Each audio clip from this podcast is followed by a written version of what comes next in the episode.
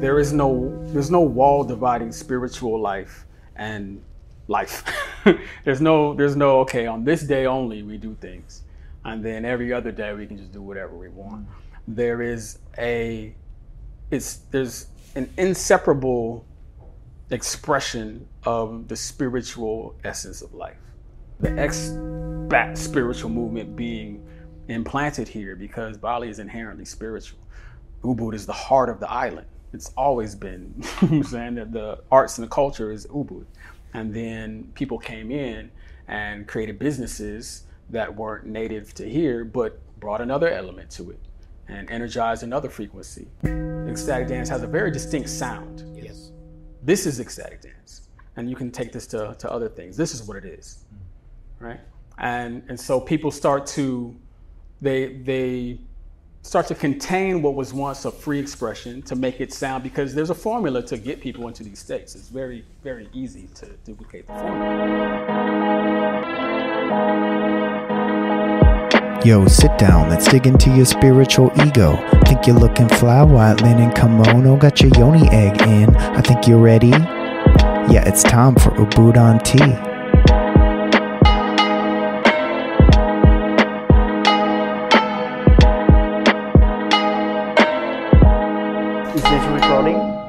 You put the sign, does that mean we're live? We're on air? We are now on air live. oh, wow. Signs on, and now I can just get rid of the sign because it's kind of annoying. Um, Yeah. so what I wanted to talk to you about is on Saturday there was Yeah. a little get together over at Tia's house. Yeah, I missed it. I was on a little trip in the mountains. Yes, you were. You were in nature. You told me about that, and maybe you can tell our people about it later, probably on another episode. But it, it was really cool to hear. Um, but I wanted to talk to you about the beautiful gathering that happened. You've been to Tia's house Yeah. before, and she had tea because her name's Tia, fruit. There was a dinner, and there was beautiful music there. Hmm. And at one point, Pavan was there. It hmm. was like it became like Hanuman esque. Acharya was playing. Acharya did the DJ set. It was amazing. If you guys don't know who Alex Acharya is, the Acharya effect is amazing. But the moment where I got to shine was Kiaki came into the house, Mm. and there was music playing, a lot of hand hang drum. Ki- Kiaki, who makes these beautiful kimonos. Exactly. And she was on fire. She was just like freestyling and really just like being loud and going off and created like a space for me to do it, which was fun. And at the same time, it didn't feel more than play. It was play. And then Haley Carr grabbed the guitar and started singing this song about the ancient ancient ancestors mm-hmm. and I was just trying to hear her voice, and I felt into it. And she, there was a moment where she looked at me, and it was like boom, and I got this opportunity to freestyle, and it didn't even feel like rap or like poetry. It just felt like I was like sharing a download about how the past is actually the technology that we are looking for in the future. It was such a beautiful moment. Yeah, it was really powerful. Yeah, and I've um, I've seen how you got more and more comfortable freestyling and going uh, improv style at those artistic events. And that's that's like uh, inspiring. Thank you. Inspiring. I think a lot of that has to do with the fact that we like because of the guest that we have on today. Because I look at him and I'm like, whoa, that guy is so smooth with the Mm. microphone. He's so good. Kamau. Yeah, Yeah. he's so good with the microphone. Actually, it's, it's interesting with Kiaki. Mhm. Uh, about maybe a year and a half ago, I went to a workshop on poetry with Kamau. uh huh. and yeah, really unlocked a, a part of my creativity, which is writing poems. And since then, I've, I've started not so consistently, but sometimes writing poetry, and um, and it's been something about creativity that I feel Ubud has allowed me to do, whether it's with music, whether it's with comedy improv and freestyle and poetry, is that there's a lot of people here that really inspire me to get into my creative side. Well, you know, I come from business school and in the matrix world, I wasn't so Mhm. so creative, and and um, and so I had that with Kiaki and Kamau a year and a half ago. I just remember now you tell me about it that um, poetry workshop that was uh, that was uh, really cool. Yeah. Yeah. Yeah, awesome, awesome. I also did a course with Kamau, and the reason I did the course with Kamau is because I see that he's all over the place doing things. Like he's doing things, like we're doing things. Like Mm. Ubud on Tea is us doing things. He's doing a lot of things here in that beautiful Dragon Tea Temple. at the Bra- at the beautiful Dragon Tea Temple where we're at today. Yes, I I was I actually got a really cool opportunity a couple of weeks ago. It was our friend um, Abria Mm. had his activation. It's his favorite word, activation. And he asked for us to come in, and Pal was performing there, and asked for myself and, and Kamau to come and like step on the mic and do a little bit of poetry and freestyling and stuff like that. It was really, really cool. And I agree with you about Ubud. There's something about this place where you have a quality of artistic energy, and because of the artistic energy, you have a quality of artist that's very high. Yeah. Yet there is um, there is like this availability and this yeah, like people can just step on stage even if they don't have experience. Mm. Like there's the barrier entry is not very big, Yeah. but as soon as you get in, the escalation of level gets high fast. Mm. And it's really cool because if you're around people, it's like that idea of the five people who you spend the most time Yeah. with. Well, like because it's a small town, but it but it doesn't feel like a small Yeah. town. You get to spend with re- time with really powerful, really talented, skillful people that are coming from the heart. So they're like Mm. Yeah. letting you in. Exactly, they- they're like encouraging. Yes. Because you, you can be in a group of friends where when you try to start something, it's not very encouraging. Yeah. And, and it's good to have that, that vibe here. Yeah, totally. I vibe with that. And you're actually one of those people for me. Like I was at your house, bonfires going, you get the guitar out, and you're like, "Come on, Lawrence, let's hear it." And I'm like, mm-hmm. and then I just go, and that's when I. One of the things is I learned like, it's kind of like comedy improv that we talk about sometimes. Sometimes the best is not to be prepared, just show up and mm. just go. Yeah. Especially if you're encouraged and you're in a safe space. Ubud is, is like that. I mean, that, that's the vibe. That's the vibe we give a bit to our podcasts too, right? It's like we have a certain level of preparation, but we want to make them more flowy and outside the the script than uh, some of the usual podcasts. the more we prepare, the better it goes. That's what I would say. But yeah, I agree with you. We are looking for the flow, and then we get the structure from the uh, Alex Lambert, the banks to the river. yeah. Yeah, I think we're ready to bring Yeah, our guest yeah, on. yeah, I'm feeling, it. I'm feeling it.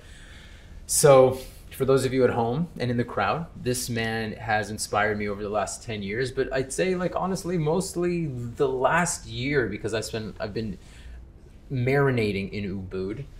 Um, he is so many things, and I'm not going to introduce him by any one things because identity is something that I look and I like to diffuse when I when I speak about him, and I learn about identity and how to create it from him too.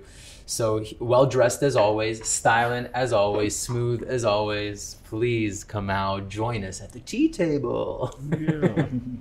Please. Welcome, welcome. Welcome, Welcome, Kamau. Feeling welcomed. Pisum and Malam. I, I know you love uh, a good tea. So this is uh, Shou Puer. And Shou Puer, so Puer, it comes from Yunnan, a province in China.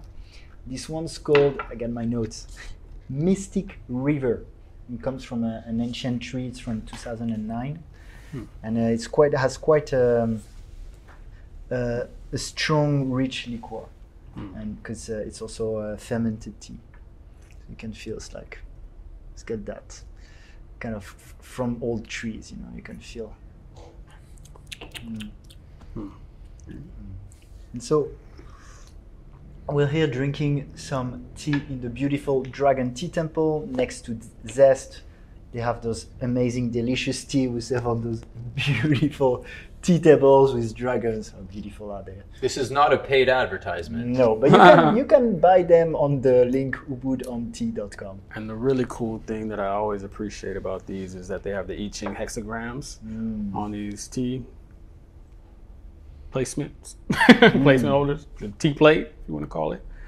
And um, yeah, I like this one. This 15th hexagram. So if you turn the flip side, you can that's see which- 24. 24. So each of them have a meaning. So 24 inner truth, 15 modesty, What you got? Or you have? Mm, I- The, I you don't have so one. you have. You got them all. Oh. They're all on here, right? All 64. So cool.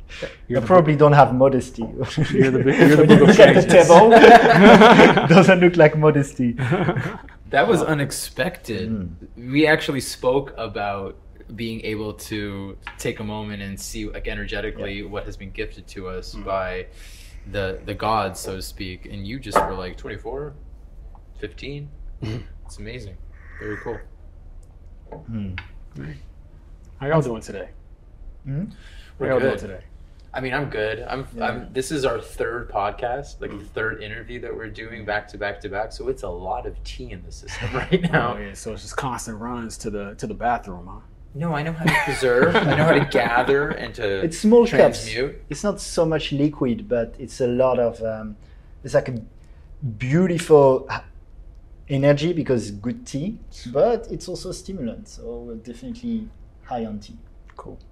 But I find that those good teas they they have a, a stimulating effect, but it doesn't make me anxious like coffee or like overstimulated. I feel like a certain sharpness and clarity of mind. So it's actually perfect for recording three podcasts in one day. Hmm. Yeah. Keep flowing. Keep flowing. And yeah, I mean tea has been taking over Ubud. I feel in the past year. Yeah, cacao is like, what happened? Yeah. you can see you can see it used to be kirtans around cacao and now kirtans they're here with, with tea, right? Right.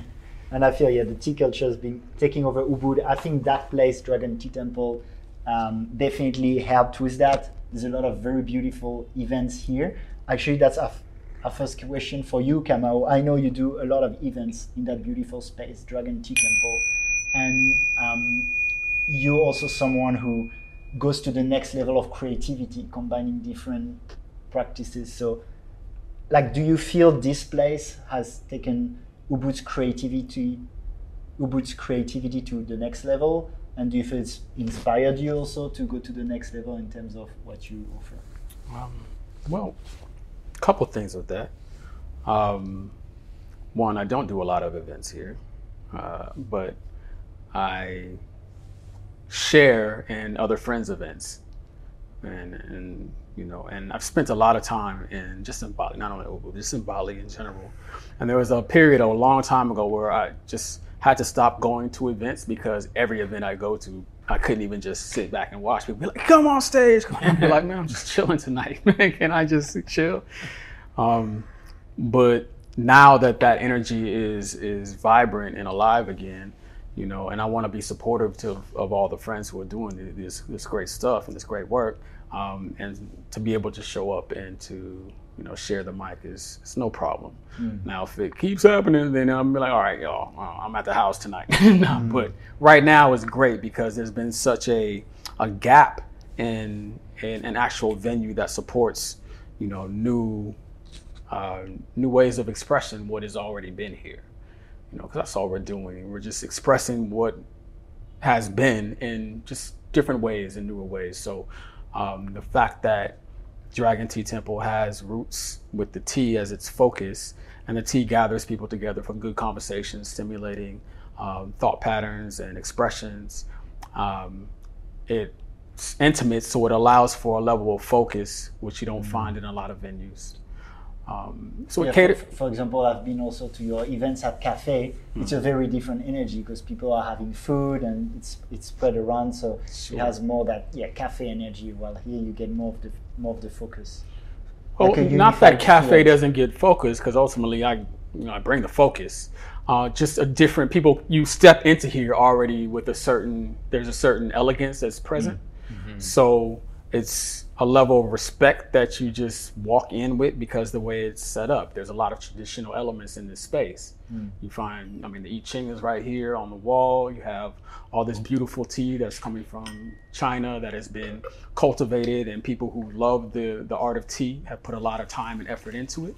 Uh, you have the bonsai over here, so you have Japanese elements to it. There's a lot of refinement in the space, so when you step into it, you you want to be in alignment with that. So you um, are more conscious of what you're doing, and, and hopefully what you're saying, and you know that's the that's what I feel the intent is with this space. And so when uh, offerings are being presented in here, they have to be in alignment with that. Mm. And um, you know, the folks folks who established this spot know know what's up. So the people who have been offering things have been really potent. So I have no I have no um, issue with sharing.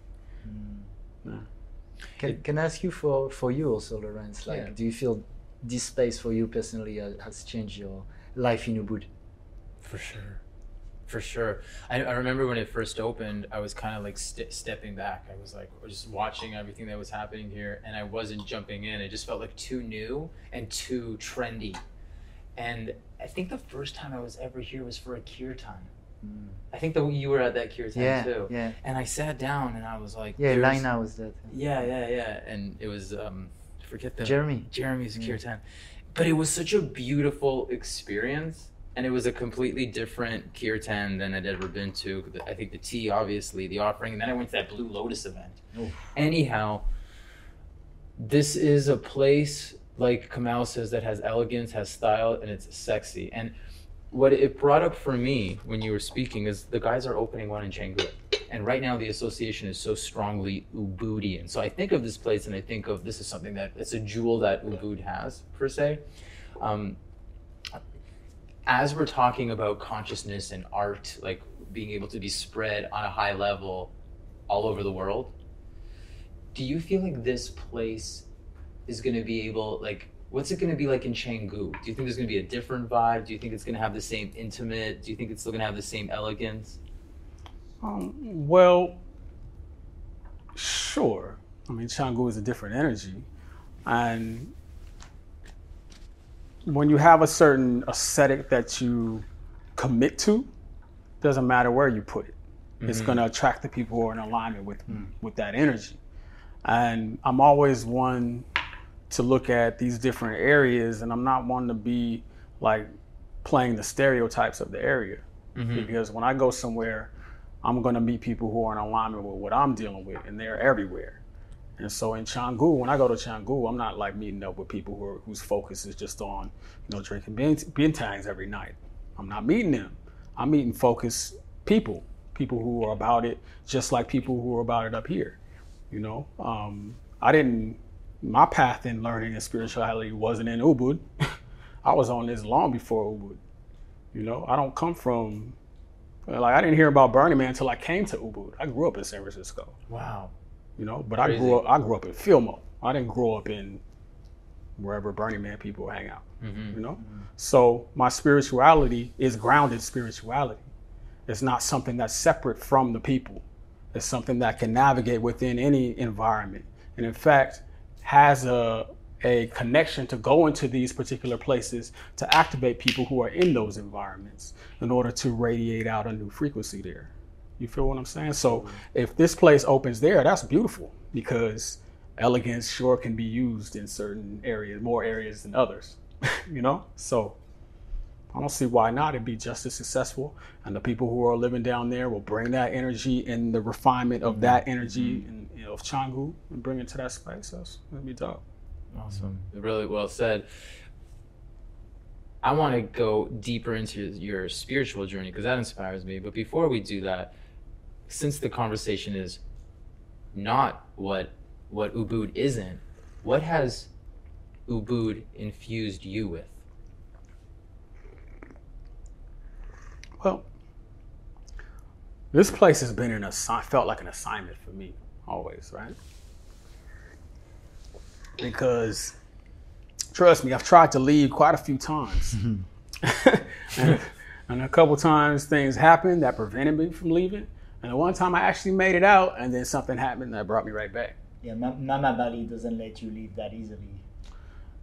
Well, it depends who you are and what you're offering, Mm-hmm. right? Because it'll kick you right out. I've seen a lot of people just like, nah, get up out of here. Mm-hmm. Body be like, mm-hmm. get up out, right? So, but for me personally, just the element that I bring to the table is in harmony with what it was bringing for me, which was the the allowance to step deeper into just what my purpose is, and what my purpose is is related a lot to to harmony and balance and bringing that to whatever space I enter. And so, uh, as so much, and I was here before the the spiritual movement. And when I say spirit, I mean the the ex bat spiritual movement being implanted here because Bali is inherently spiritual. Ubud is the heart of the island. It's always been, saying that the arts and the culture is Ubud.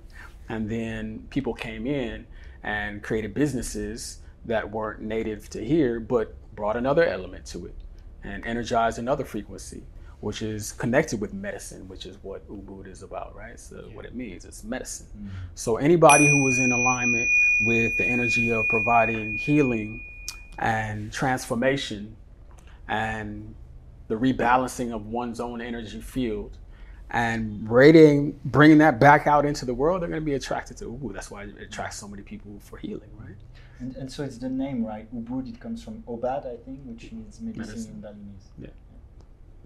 So um, it's provided me an opportunity to meet people from all over the world who are engaging in the healing arts practices. And when I say all over the world, I literally mean that. Like I have friends on every continent. I can go to any continent and, and meet folks who will be like, "Oh, what's up? What's up?" Which is a blessing, you know. And it's it's such a rare for for the majority of people in the world. So uh, Ubud is very much special in in that way of people really wherever they're at in that process, they're in that process of transformation mm-hmm. right? And that's one of the beauty things about it. Now, a lot of times people will, like we talk about Ubu, Canggu, everybody's in the process. It's just when people come and, and base up in Ubu, they're just committing a little bit further to that process and all the mess that it can bring up and all the healing that it can bring up. A lot of the new awarenesses that can emerge from being here. And, and I feel that's a reality for um, expats like us who came to Ubud and, and are aligned with that maybe growth or spiritual uh, calling of Ubud. And I guess in how Ubud infused you, there is that culture. And I know you're also um, really honoring the, the Balinese culture uh, here, here in Ubud. So I would say in that Ubud culture, bringing it back to what's more Balinese, like how has Balinese culture infused you? Oh, it's like when I first came. I mean, it's what drew me to to Bali. It's like there is no there's no wall dividing spiritual life and life. there's no there's no okay on this day only we do things, and then every other day we can just do whatever we want. Mm. There is a it's there's an inseparable expression of the spiritual essence of life. I mean, the principle of Tri Hita Karana is about that, about that na- that union of self and the divine, self and the community, self and nature, which is inherent in every traditional culture all over the planet, but it's still the foundation of this community on this island. Whereas in so many places, it's kind of you know been watered down, filtered mm-hmm. away, um, Go to church taken on- over. Go to church on Sunday, but the rest of the week forget about it. Sure, sure. So here is there's no there's a total honoring of it consistently. Consistently. I mean, some of the most open and, and vibrant and naturally welcoming people. I mean, I haven't been everywhere, but I've been a lot of places and, and I just don't see a duplicate of it anywhere. And I mean authentically natural. It's like you could just meet someone from here and they'll be like, Hey, what's up? How you doing? Where you from? Oh, come to my wedding. you feel me? It's like all right and all of a sudden you're having a rich experience and so um and as it's gotten more tourists coming in that that dynamic has changed somewhat but the essence is still there and you feel it more when you get out of the the um, kind of the the zones and just go into the natural aspect you can feel it really really strong and so um that's because of that and coming here I, I you know i arrived like 18 years ago almost 18 years ago and um that was just prevalent everywhere. You know, it's just like, whoa, I've I've never experienced just just looking at the reverence of family, just how family is elevated. You know, to know that re- regardless of what happens in your life, you have a community that is got you. You know, it's you know coming from um, America. I'll speak about America. I'm sure of other places too, but that's it's crazy. You know, it's not it's not common. You know, so Bali, Bali, and I and I feel that a lot of people, even if they aren't directly interacting with the the Balinese community, still feel that vibration because it's just all over the island. You know. Yeah. You've, I mean, 18 years. That is a lot.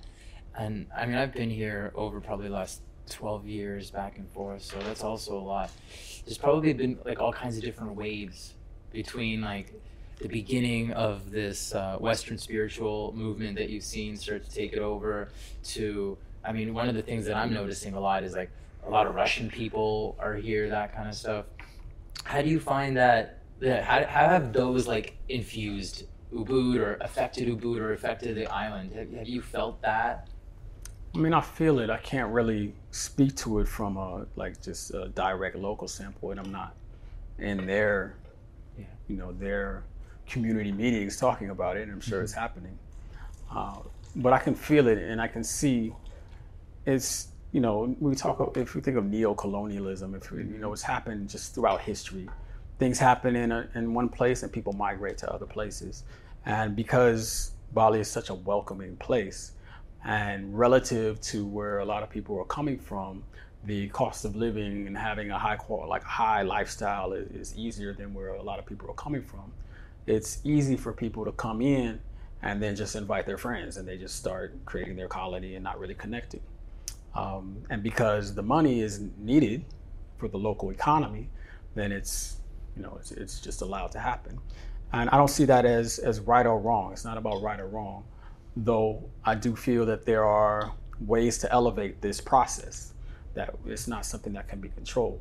You know, it's like, um, but there is a way of allowing people who do come to Bali to be able to get the basic principles of just how things move here. You know, even down to the simplest things of understanding temple etiquette. Temples everywhere. You know, there's offerings and things happening all the time. And a lot of people come from other places with their own cultural expressions and attitudes and just don't know local dynamics. And so they may not be trying to be offensive or something, but just being unaware and ignorant, and so being offensive to something. So um, I feel that there are ways to to bridge that gap where people have a greater understanding and can have a more conscious knowing of what has brought them here on an energetic level, which is because there's such strong community here. There's such the devotion to the unseen dynamics of life, which infuses a, a certain magnetism that has mm-hmm. drawn people here so they can feel their spiritual life. Mm-hmm. And they can make choices on which directions they want to move in relationship to that.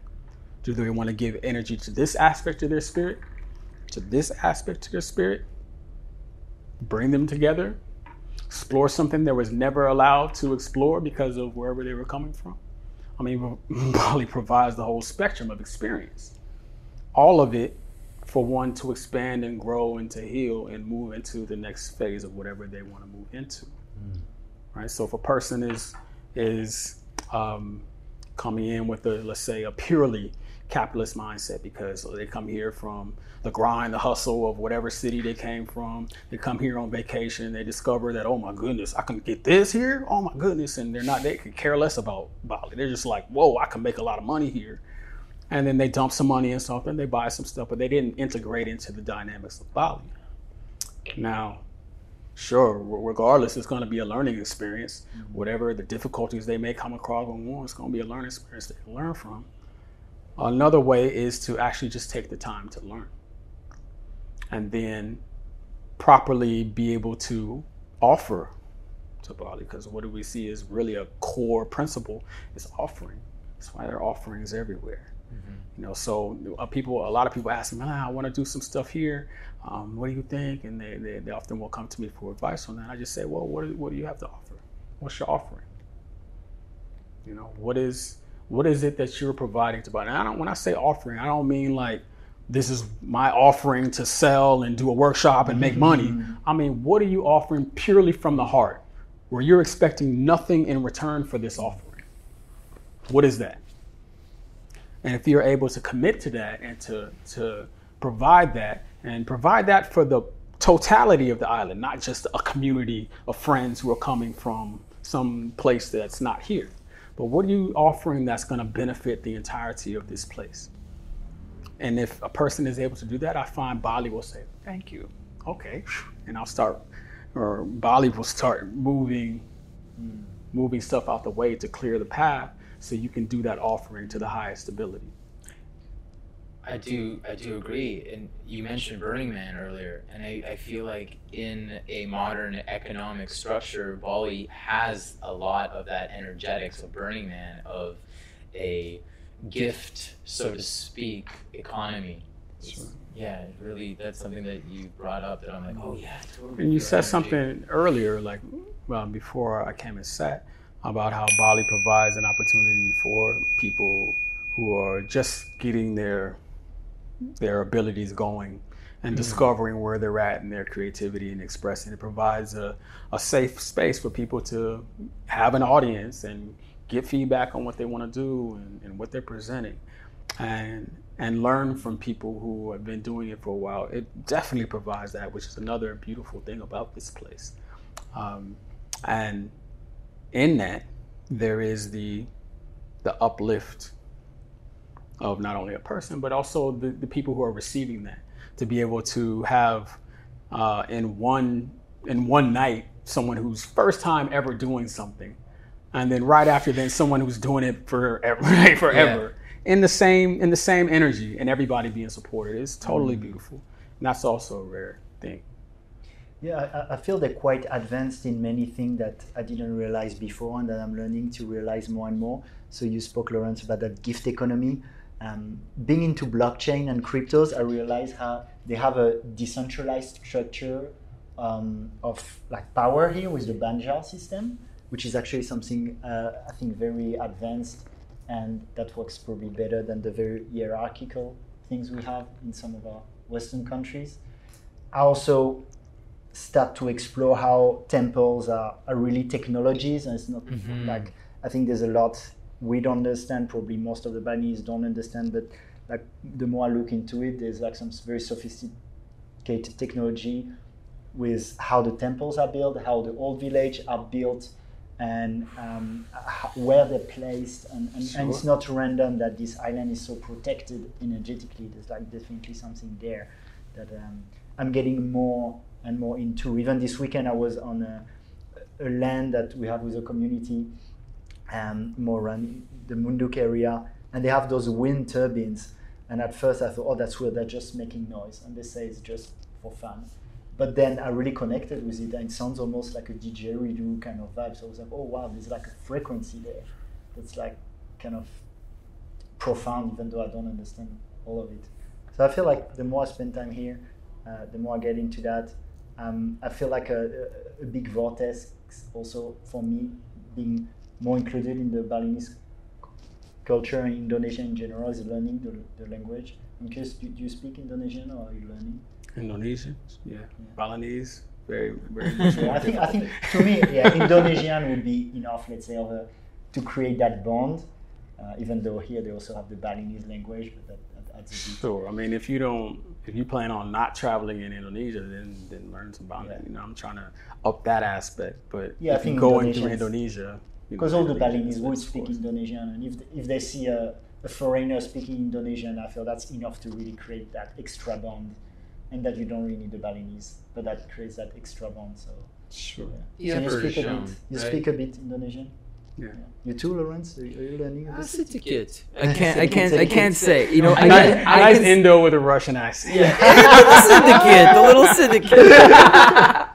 I could definitely speak. I speak enough where um where the local people throw back at me like a slingshot, and I'm like, uh, like I don't know how to respond anymore. Yeah. Yeah. Sayati dak mengarti. That means I don't understand. It's like in, Rush, in Russian, the, the only thing I know is yeah. Я не говорю по-русски. Yeah, you do it really well. the French accent really helps you. I'd love to hear Kamau speak a little bit of Russian. Привет there you go. That's great. Uh, yeah, that's it. it doesn't go further than that. Uh, but I mean, it's it's a great point. Just I mean, language is, is bridges to culture. You know, even if you kn- just know a little bit, it just lets someone know that hey, someone is trying to connect. Mm-hmm. You know, and because English is so prevalent now, it's really easy not to. You know, it's really easy to just slip on in and and not connect. Yeah, let, let's say it. If you live in Ubud, you and you're an expat, you don't need to speak Indonesian. You can go every, pretty much everywhere in cafes and, and you'll be fine. I mean, in, in Bali now, you can go just because I mean, tourism is the dominant economy, so you know, a very- everyone is speaking English now, so it makes it a bit harder. I get that. Uh, But, so, but what I heard from yeah people who speak well Indonesian is like it creates a totally different relationship. Sure, that's that's my point. To it it opens up the door to to be invited further. Because again, like so 18 years ago, you kind of had to. If you wanted to stay here, you had to learn some Indo, or you would constantly be like, "Huh, what, uh, uh, uh," and then don't even try to get stuff done because with folks who just don't speak any English, you're just gonna have all kind of stuff go wrong. So, um, but over time, um, now there's so much English from everybody that it's it makes it more difficult. You have to make a conscious effort to connect. You have to make a conscious, and people like their comfort zones. I get it. People come from different places. They want to be around what makes them comfortable. They're in a new place. Blah blah blah blah. Um, but part of the, which is somewhat lost, is that traveler mentality. That that you know when you base up somewhere it's kind of you it kind of diminishes a bit when you travel it's just like man i ain't trying to see nobody where i'm from i just left y'all. I don't want to come all the way across the world and then see more of y'all. And they're all here. you feel me? So it's like i mean that's that's cool again but a lot of people are coming from they're they're traveling like this like scared you feel me? So when they go to a place they they, but they just want to surround themselves with people who are just doing the exact same thing.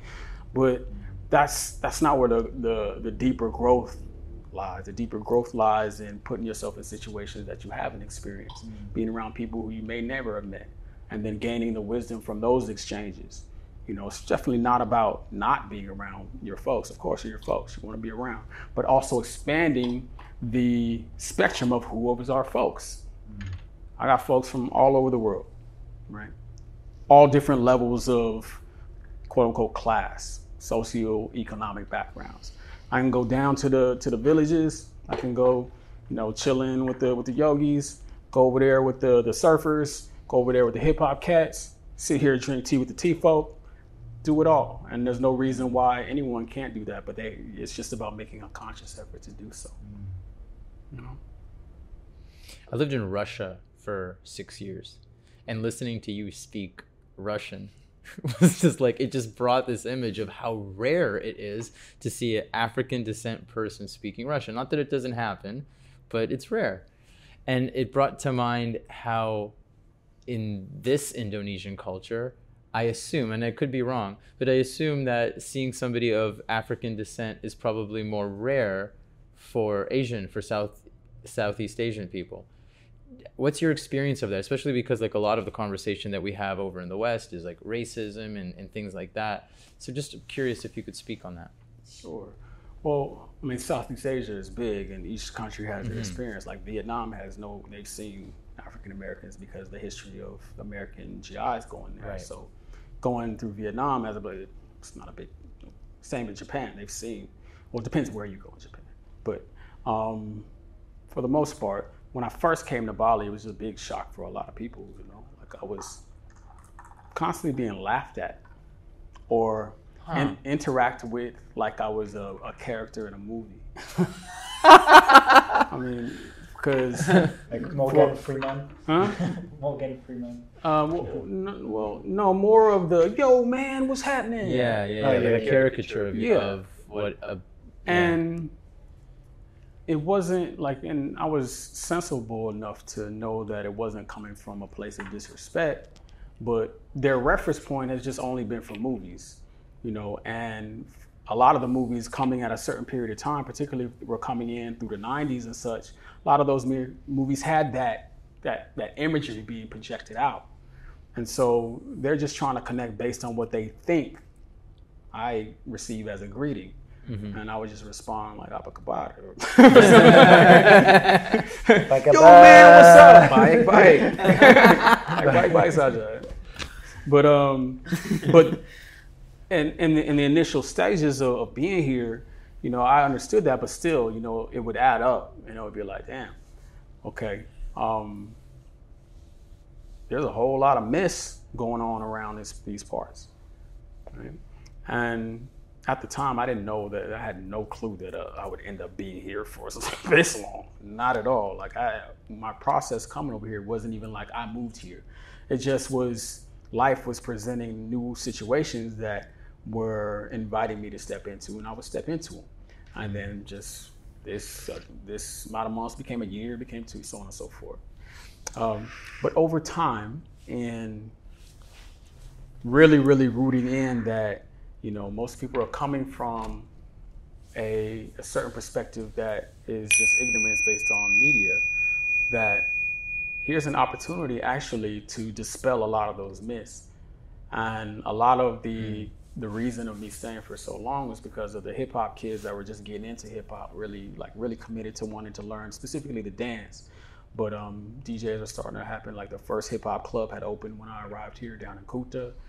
Um, so all that was just starting to jump off, and I grew up in it. So I had some some something that I can offer them.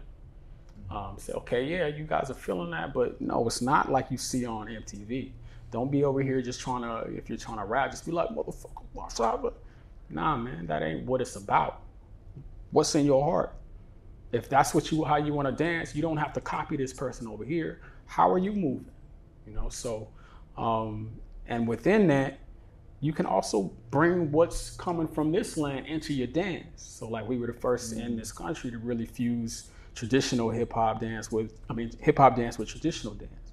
So, like, we got choreography where it's b boying and kecak put together, you know. So, um, that was as that started to happen more, and I just was in the community more, and people started to know who I was and what I was offering. People just got more comfortable, you know, and so and then, as recently over the last, I don't know, five years or so, there's been a lot of uh, people of African descent just traveling a lot mm-hmm. and coming to Bali. So now it's like everybody's seeing people who have darker skin, so it's not a thing. Mm-hmm. And, and, and actually, that relates to um, we've talked about how Ubud and Bali, we talk a lot about infusing today, yeah. infused you, but talking talking about this, there's like you've brought also a lot to Bali and Ubud. And you talked about the hip hop culture, and you're also organizing the poetry nights at Cafe. You're organizing here very original events with your wife. Uh, you're a DJ. So, like, yeah, what what's what do you feel Kamau has been bringing to Ubud in all, all these years? Well, it comes back to just balance, as I was saying in the beginning. I just provide balance when things are too much of one thing, if I'm allowed to be in a space to, to share, then I'm gonna provide what's missing or remind people of what other aspects that are also there to be looked at. So on us, you know, that may uh, rub people, some people the wrong way, you know, and it's happened, you know, like especially things like ecstatic dance where like, oh my God, they're playing Snoop Dogg in ecstatic dance. Oh my God. You had backlash for that? Bruh. Snoop Dogg. Bruh. There's always something. No matter what you do, somebody's gonna complain. Mm. Nobody. There, you will not appeal to everybody, and I learned that a long time ago. Whatever. There's always gonna be somebody who's got an issue with it. that could be fun actually if you have a few other examples of things you well, did that triggered people. Well, I mean, Snoop Dogg had ecstatic dance. That's one. Just we'll say it like this you know, a lot of people, again, people are in different levels of their their spiritual journey and their growth and expansion. And if a person is still, even though they may not be in a religious system, but still if they have a religious mentality, which means this is what I do to get this, and I only this is the only thing that I do. And they have a basic framework that this is what it is, and anything outside of that framework, it isn't if they have that, then they're going to have an issue with something if that doesn't fit in their thing. So if, even though the principle of, uh, just keeping on the ecstatic dance example, if the principle of ecstatic dance is to open up and get people to to raise their vibration and move into a, an ecstatic state. There's many ecstatic states, not just that. And there are many different ways to get to that space. But if I think the only way to get there is uh, festival beats, boom, deep bass, um, Indian mantra singing in there, kirtan things. If that's my only framework for ecstatic dance, and something like dance hall comes in, which maybe I'm not familiar with, then I'm going to have an issue to the degree that I'm comfortable with trying new things. And so, and not this isn't a prevalent thing, no. But the unfortunate thing is, is that people who are triggered are often very loud. So it can be you can have hundred people in a room, and two people get triggered. They're always the one who's going to go to complain. the loudest voices. the loudest voice, because a lot of people just have their time and then they go about their way. But if those two people do loud enough, and you have someone who is really in a business mindset, then that person who's in the business mindset is going to listen to those two people mm-hmm. and not even hear the other people who silently appreciate. You know, so that's where you can get some some conflict. So. Oh, um, if, they're, if, they're, good business people, that know that a little bit of polarity can actually be good for their business. Well, it's great for them. I mean, there's, and this is the thing, when you have enough diverse expressions of something, mm. Then it, it allows for it all if one thing's become too dominant, then there's an imbalance. Right? And so, like now, ecstatic dance has a very distinct sound. Yes. This is ecstatic dance. And you can take this to, to other things. This is what it is. Mm-hmm. Right? And and so people start to they they start to contain what was once a free expression to make it sound because there's a formula to get people into these states. It's very, very easy to duplicate the formula. I can just boom, boom, boom, throw on that Dea, Dea Dova track and it's over. Everybody's up there. Mm. Get, get one person screaming, oh, everybody's going to scream. Just keep the tempo up there because that's where we got to keep it. But then it dilutes everything and it takes away from the freedom. And so, um, and back to the, the aspect of balance, you know, I'll just come through and disrupt. If everybody's all light, light, light, light, light, I'm be like, hey, look at the dirt over here. If everybody's all dirt, dirt, dirt, dirt, dirt, oh man, that cloud is beautiful right there. just to to balance it out a little bit. And in doing that, of course, somebody who's all light, light, light, light, they got a problem with the dark. If somebody's all dark, dark, dark, dark, they got problems with the light. It's an interesting balance. I remember when I was working with you, you giving us the assignment at ecstatic dance since it's a topic of standing and my, the only rule was i can't dance were you there that day? No. Oh man, this is a practice for you. It would be amazing to have you do it. But for me, it was an amazing practice because I'm so over hyper, right? Like it's like for me, it's like oh the music's playing, the girls are dancing. I'm like mm. I'm ready to go, and I had to. I, like, I think I'd be fine with that. I do that at ecstatic dance, and I just stop. Or I sit and meditate in the middle of the like uh, in the eye of the storm. Yeah, well, I was like right in the center of the room, like. Whoom and it was so interesting for me. It was such an amazing, and I, I oh yeah, I remember actually. Were you yeah, there that day? Yeah, I was like, what's happening to Lawrence? Yeah, yeah, yeah, yeah. yeah. it was, it, I took on so much, and I got to see people, and what I by listening to you, I also got to see myself, like the other versions of myself that I normally don't get to see, very rarely get to see. And the, the Ubud on Tea is giving me an opportunity as we like watch the playbacks of the episodes. I'm like, oh, I'm that guy. Ooh, reminds me of my first ecstasy trip in the mirror. like, ooh, everything I hate about other people is in my reflection. What I wanted to bring up is identity. Mm-hmm. And it seems to me that part of your work as like I mean you're not a coach necessarily or maybe you could call yourself a teacher. I don't know exactly how you would identify yourself, but whatever the work is, I'm feeling is about having people dissolve their identity and then choose consciously who they're going to be as they step forward. Sure. How is that something that, like, how does that, is that satisfying when you see that? Is it, I'm sure it's many things. Can you speak to that? Um, it, it is. It's like, for me, it's not necessarily a thing about something to bring satisfaction um, and more of just a means of being able to to navigate different situations because different situations call for different hats so to speak. Mm-hmm. uh, different energies to be brought forth you know in one context um, just using an elemental example in one context fire is necessary and you bring in that fire. Another context water is necessary. Another context just be earth and just be still with it you know? So to be able to unlock oneself from saying I'm this and just attaching to this. Because a, a lot of us got to this I'm this but really it's actually your parents it's your school it's the religion you may have been a part of or still a part of it's all these other things that have been saying this is who you are. And so the tendency is to believe that this is who I am. But if one can strip that away and say okay like to really take the time to look at look within and say okay what what from my history that was put into me is really what I feel and is truly part of the core of who I am. If if one feel does that inner work and, and can find that and says, yeah, this this is cool, then one can retain that. If one discovers that there are certain things that this has been a big block to my progress, this obviously ain't me. So can I clear this out? And in clearing that out, that opens up space to discover who one truly is. You know, now ultimately, if we're going to go to the to the real, real micro, simultaneously see the macro, hmm. then we're every the everything and nothing. We're all the all is one. We get back to that, but not in the cliche sense of oh everything is one. Hey, we should just no, but experientially, experientially to move into that space where all those things dissolve away. Mm.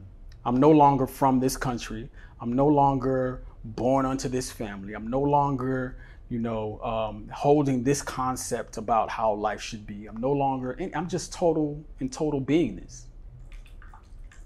And then what happens after we reemerge from that state, right? Of course, part of the spiritual progression is to have that state become more of where the, the consciousness is being rooted, as opposed to these things that aren't really real that are temporary. Because as soon as this flesh goes then who are you?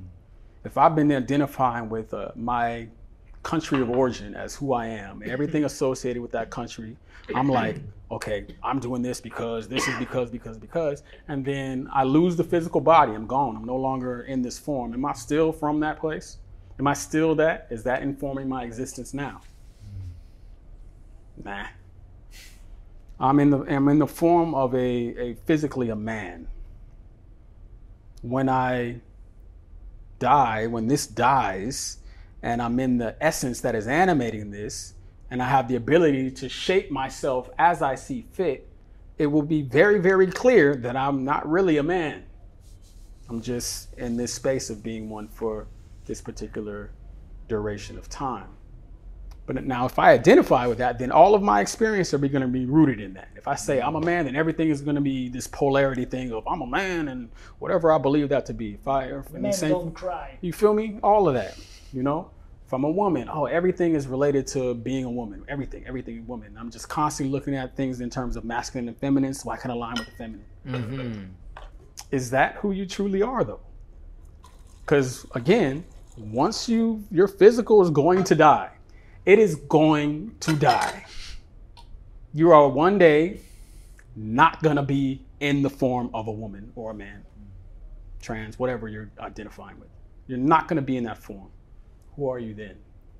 So for for me, it's cultivating that awareness and bringing my consciousness there and then allowing that to be infused in what is being done. Yeah, that, that's amazing. And I don't know if it's part of your journey, but it's f- for me. I like uh, sometimes experiencing plant medicine for that. And the word you put in in it is very close to an experience I would have on plant medicine around identity, was stripping away everything, almost feeling like a dissolution and a death and then coming back into the, the game, the, the lila, the, this reality, and seeing which part of that identity I might keep because it serves me and, and that's where I'm at now in that body of a man, for example, sure. and which one really don't serve me. So, I mean, I, I, find it fascinating that, that, that thing around identity and make me think of, of some of my experiment experimentation with, with uh, the plants, for example, and the way you spoke to it was, was reminding me of that like the the ecstatic dance of just standing there again, right? Yeah. How you were saying how um, prior to that, you were just fully It was animated energy going and moving and wow, wow, wow. And to now be on the total opposite end of the spectrum of that. You know, and, and why I did that, I can just explain. Like the reason for that is one, that we do not have to follow the wave and the dictates of what's going on in the environment. That we do have a choice in that, right? Two, that whatever we think we're supposed to be doing, we have a choice in that. right? Three, we can be on the total opposite spectrum of who we think we are. And if we're doing that, it's proving that we're actually not that. yeah. Nor are we that Yeah. where we're at now. That we are the spectrum. And depending on what is being presented, we have a choice, which is ultimately coming down to the, the essence of it, that we have a choice in what we do in different situations. Right?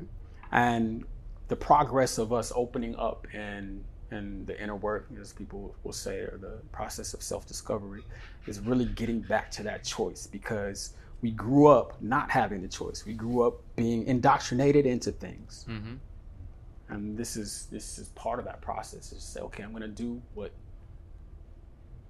what is not expected, whether self-expected or expected from the external environment.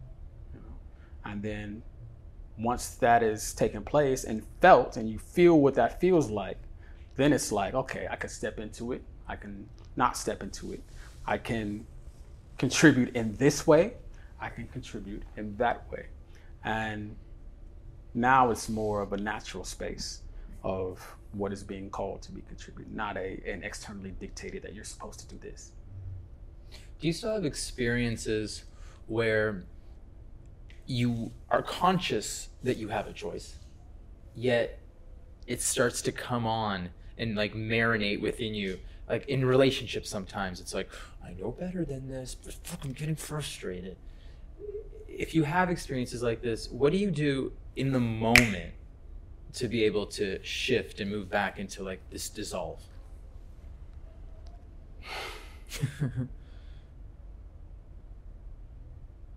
This, Hmm. Just take a deep breath. Yeah.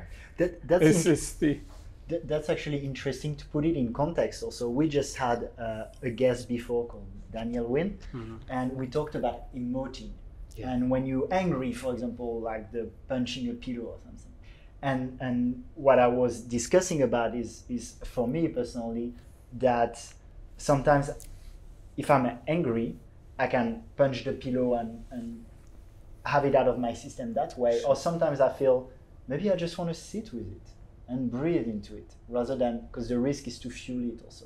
So I find it interesting to have Kamau on that you asked this question, and I wanted to bring that context also. Yeah, that's awesome. That's beautiful. The way that you related it. I've seen him in. I've seen you in a situation like that, um, with somebody that was unhappy with the situation, and I was like, wow, watching him come out because I also saw your vulnerability in that situation. Yet I also saw the stillness in the breath that you just showed right now. And to speak to you, mm-hmm. what's interesting, Alex and I in the last few weeks have been doing Kundalini yoga together. And I mean, I'm in the yoga world, so Kundalini's not new, but I've never done it consistently. And one of the, they call it Kriyas, is we like for 15 minutes are like this sure. and breathing. Anyhow, it's ridiculous, at least like visually for a lot of people who don't know what it is. I'll stay like this until You the s- end of the podcast. Yeah, you awesome. Straighten those elbows. Um, but one of the things that I've gotten from this is to speak to your point is the teacher speaks to transmute the pain. Yeah. And that's not something that I was able to do before. But by consistently practicing this, I'm like, and then I literally experience the electricity moving towards my transmutation towards manifestation. And whether it's just up here or not, I have seen how it has shifted me. Hmm. Yeah. Yeah. I mean, there's so many different modalities that are geared towards um, transmuting whatever needs to be transmuted. So much often it's anger, sadness, grief, these different things. Um, there are many modalities, and, and different um, teachers provide these different opportunities because that's what they are, is just opportunities. And it can be something from that, and which is funny because it's very similar to the exercise that I do in dance class, Mm. just a different approach, and but some similar. Qigong exercises also. I know you're into Qigong. Sometimes you keep a form Sure. like this. Sure. Um, all of it is to turn the awareness inward, to allow the processes that happening energetically to come to the forefront and do what the body naturally wants to do is be in harmony with itself right? So all these different things being done to provide that opportunity. And with like for example the the anger you know and and it also comes back to meditation as well. So there's the the dynamic things that are being done but there's also just the subtle of just be just move into that space of being able to be and allow because what that's going to do is it's going to create that that stopgap.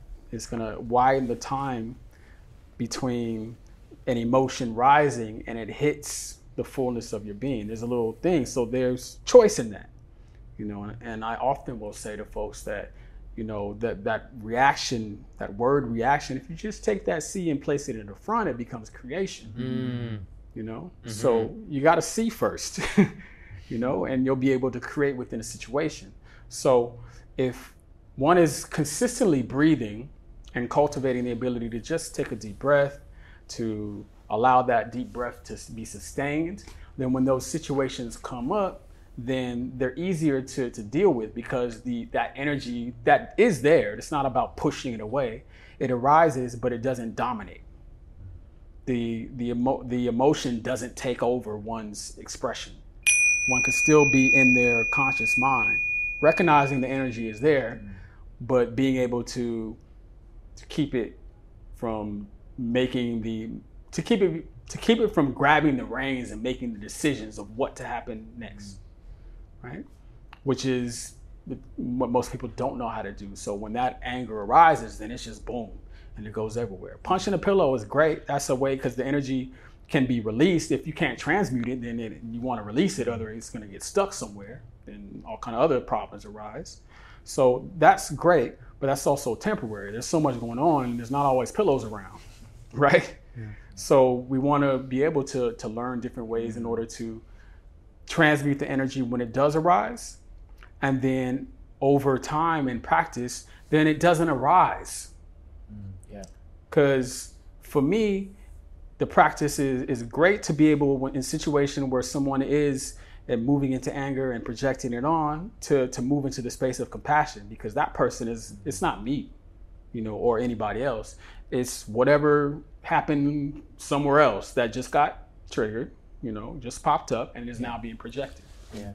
And that- yeah, that, that's beautiful because I feel you're really an embodiment of that. And um, and it's, it's interesting, as you said, I think there's different modalities, and I joke sometimes you can see what people practice. Like Kundalini people, for example, in general, they'll have super high energy, but they're more like that kind of energy.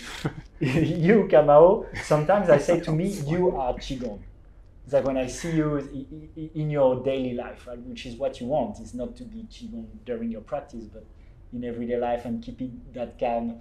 And um, yeah, I mean that's that's beautiful achievement in a way to to sustain that uh, that state, and that's very inspiring. Bless. And ultimately, this it's about the embodiment of whatever we have said. This, I flow with this, mm. to be able to bring it. So there again, there is no division between with the, that quote unquote practice time and life, because it's all the same. you know? Yeah. Kamau was watching somebody heavily criticize me with with anger once upon a time. And I remember I went into this is so interesting because we had Sophia on with human design and as a manifesting generator, I'm not supposed to explain myself. Basically, it's like not supposed to defend myself, um, according to that. And also, we, it came up with the Daniel podcast earlier too. Um, but Kamau just, as this woman was flooding me with her emotions, and I was like, "But excuse me, like that's not exactly what I said." Like I was going down that route. Kamau was like, "You don't have to say anything. You gave me permission to not say anything.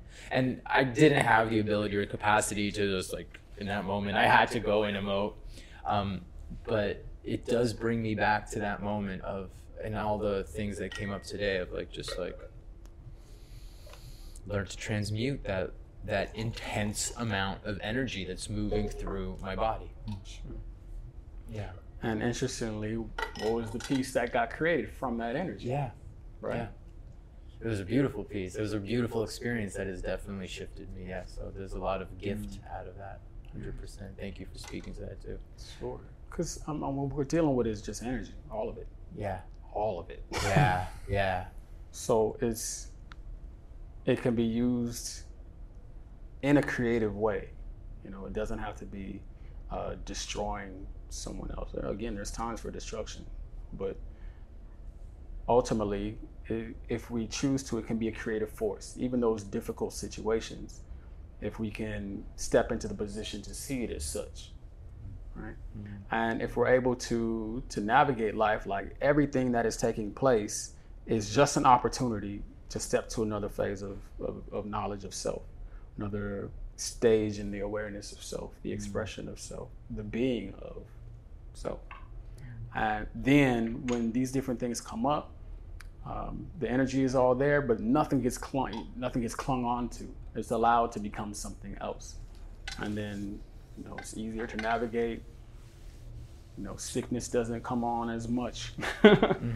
You know, we can we can forgive a lot easier, and we can be forgiven a lot easier because we're not just like uh, it must be this way. Uh, this reality being presented right now is not exactly how I want it to be. Therefore, everybody else is messed up, and I've got it. And if everybody else just gets right, it'll be all good. It Yeah. doesn't no, it doesn't go like that. What's coming? And, and just I want to raise we're about the one hour. Yeah. Yeah. We're gonna. I was gonna. I was gonna say, Kamau, you might have something that you might want to share with us today. Maybe a piece.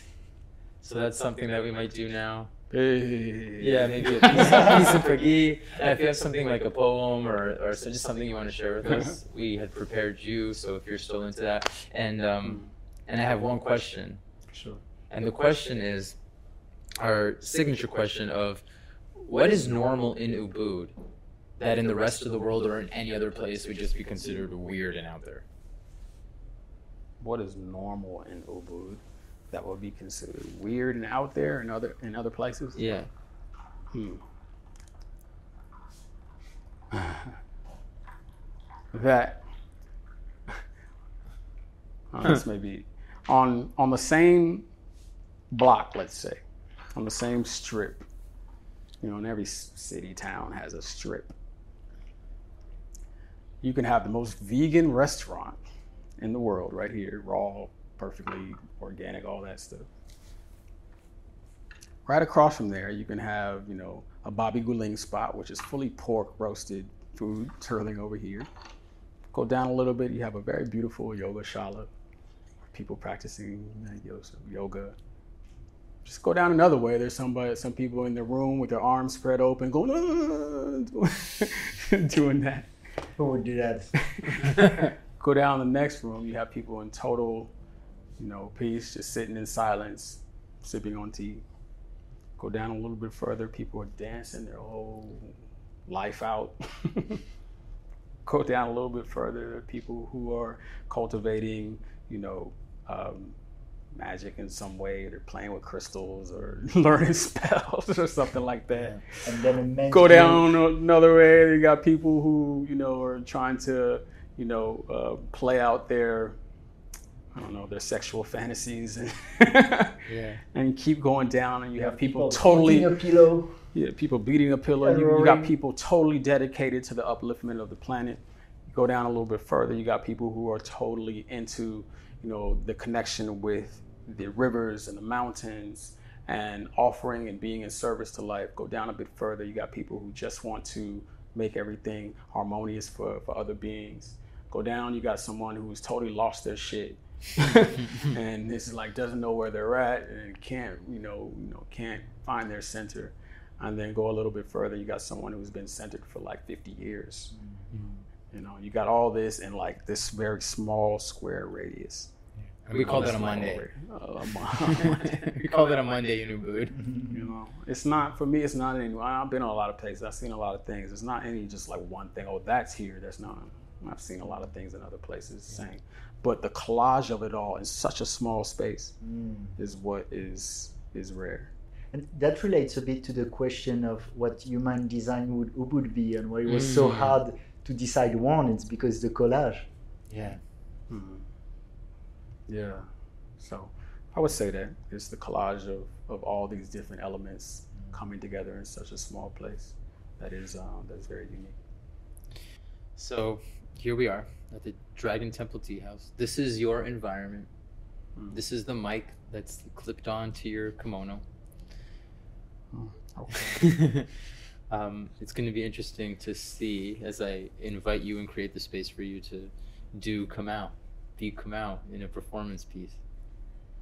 Okay. Um, I was saying I'll share something that um, I haven't shared. That is, um, it came up. It came up on my Facebook memories, and I was like, "Oh yeah, this spot, this piece. I like this piece." Though it's, I'll have to show it to you. You can read it afterwards. I mean, the audience Okay. can't, but you guys can read it just to see how it's written because how it's written plays a part in it. It was written. It was more literary than vocal, but I'll vocalize it. It's called archetypes, like arg, arg, arg, archetypes. Archetypes. Hmm, That's a yawn. Empowerment, embodiment, and boogeyman. Toroidal yin yangster's paradise. Feminasculine soul strip searching. Infinite love knocking. Ma'at whispering clearly in the heart. He, art, here, together, to get her. Understand the poetry of silence and realize there is nothing to get. That's a genderless salute agendas, poof. Magical beings woo weigh that shit. Old dirty baggage weighed against the feather will always plummet. Ammit munching. Game over. Insert coins. Nine, eight, seven, six, five, four. History holds a battle axe above the neck of now. Off with his head, screams the queen, bitch, equals a king of sorrow clapping. Who can accept the hands they were dealt and love anyways? All cards thrust on the table. Who be love anyways? The entire court is clapping with puckered lips and puckered faces. All praise due to the gray hair Neteros. Outer expression, inner harmonious Neteru who be love anyways.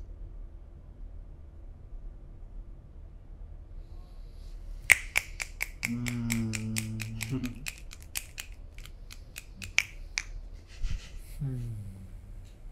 yeah, so that's a little one. I liked it. Yeah, yeah, just just to see a little bit. I'll show you real quick.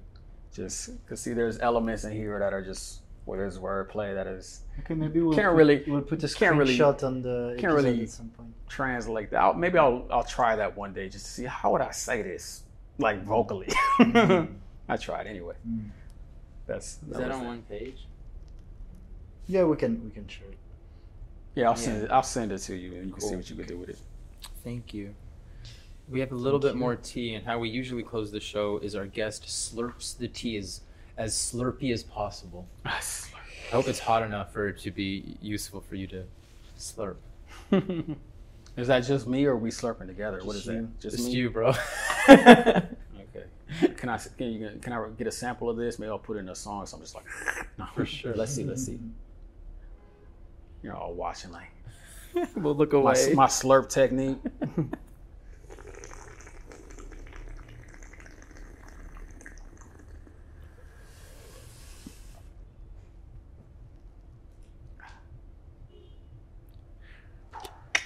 It's not a competition, but that was the all-time best.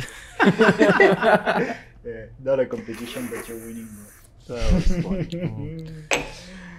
Thank you so much, thank you, thank you. Kamau.